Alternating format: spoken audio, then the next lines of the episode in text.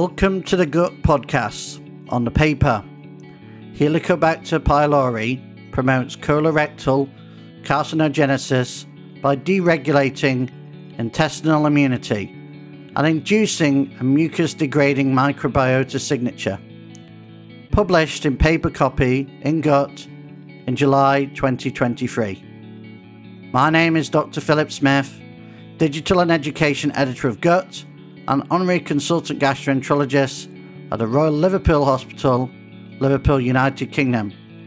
And I extend a very warm welcome to Professor Marcus Gerard from the Institute of Medical Microbiology, Immunology and Hygiene, School of Medicine, Technical University of Munich, Munich, Germany.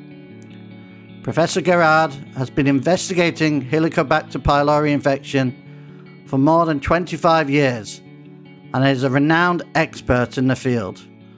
Professor Gerard is also the senior author on this excellent paper.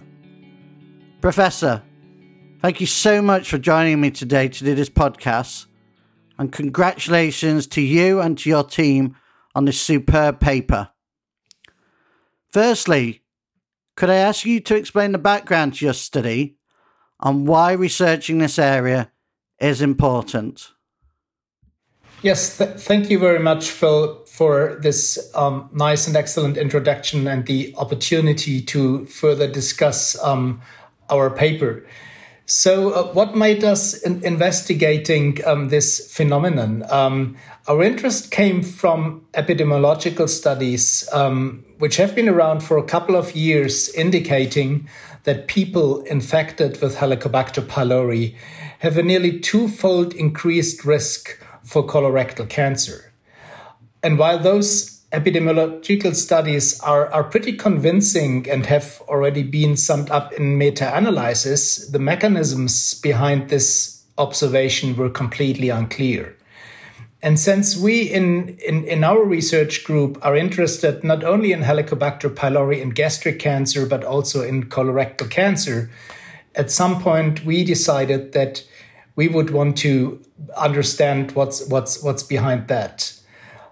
You must understand that in the in the past couple of years, research on Helicobacter pylori, while being focused to the stomach, has more and more extended to other organs, and it has been become clear that Helicobacter, while being an infection that is restricted to the stomach, has systemic consequences. So we observe immune alterations in several other organs, such as the lungs, where Helicobacter pylori infection seems to prevent from childhood asthma. And we've observed changes in the gastrointestinal microbiome. And therefore, we decided to mechanistically explore how Helicobacter pylori may impact or affect the development of colorectal cancer. Thank you, Professor that's really interesting. I think uh, Helicobacter pylori has been incredibly interesting for decades, as you described, ever since Professor Barry Marshall uh, first uh, tested it on himself. Could you explain the new findings your study has found? So, what, what we did was we initially used a well established mouse model in which mice harbor a specific point mutation giving rise to the development of intestinal and colon tumors at a certain age. This mouse model, which is called APC-Min, is very well established and used all over the world and is well suitable to try to um, investigate potential modulating effect on colon cancer development. And when we infected those mice with Helicobacter pylori, we observed that the mice developed twice as many tumors, and those tumors developed earlier and grew faster um, and were more aggressive. So, with that finding, we could for the first time provide experimental proof that Helicobacter pylori infection indeed accelerates and increases colorectal cancer development. And from that point, we then went through a very thorough mechanistic analysis of potential factors which may contribute to that phenotype. And we showed that Helicobacter pylori infection induced a chronic inflammation of pro inflammatory T cells into the intestine and colon, so called Th17 T cells, which have been related to colorectal cancer development in the past.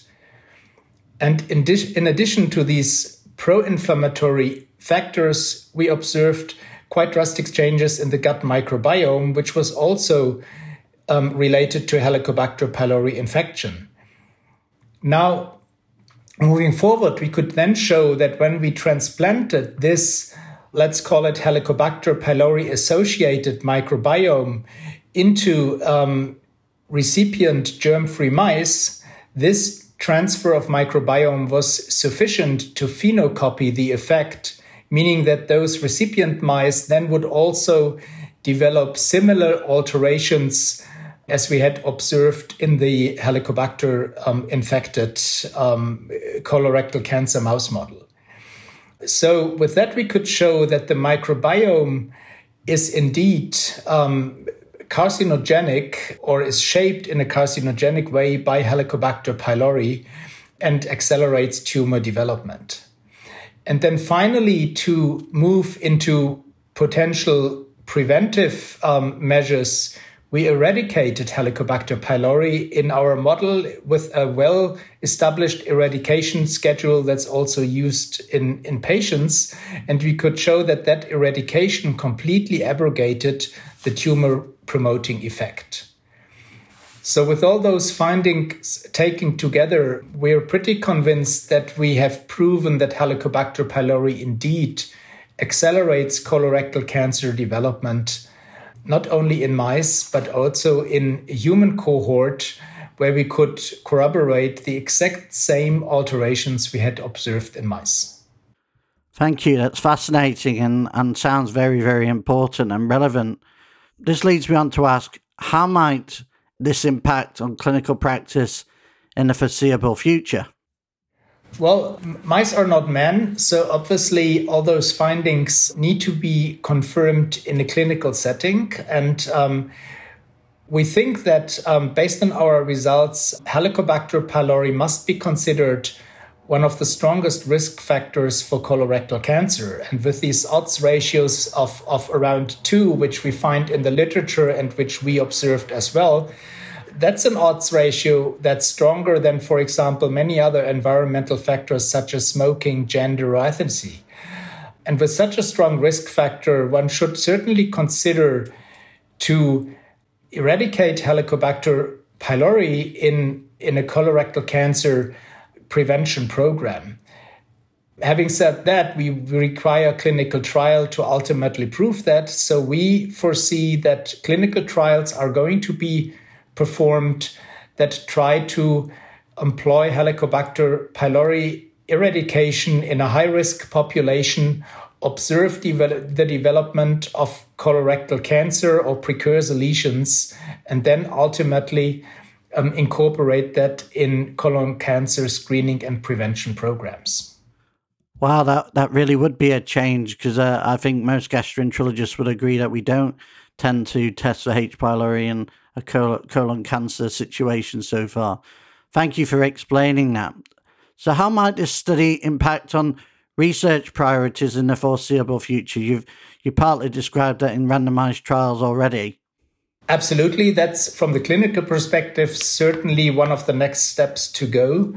But also on the scientific level, obviously, uh, our study is only and hopefully only a starting point, but will foster many other future projects. So, for example, an aspect which will certainly be important to analyze is the contribution of certain Helicobacter virulence factors. So we know that Helicobacter has a number of virulence factors that are involved in pathogenicity. There's a very strong link of the Helicobacter pylori cytotoxin associated gene A or short CAG with gastric cancer development. And we need to understand if those virulence factors are also linked to the development of colon cancer. The other aspect which, which we find very interesting is the exact detailed understanding of the functional and mechanistic contribution of the microbiome.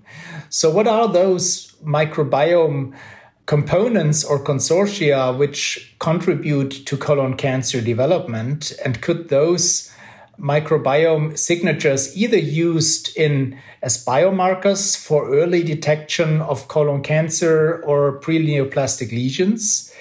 And could they eventually also be been used as therapeutic targets? So could we correct such a Helicobacter associated dysbiotic microbiome in order to interrupt this process and prevent colon cancer development? That's, uh, that's what we think are, are very urgent questions to be followed up.